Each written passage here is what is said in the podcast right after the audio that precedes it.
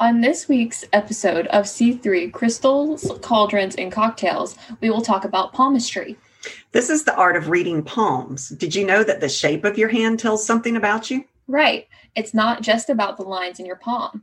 So come have a cocktail with us while we talk about the divining method that uses the details on your hands to tell you about your life's journey. Come listen on April 9th. You'll never look at your hands the same way again.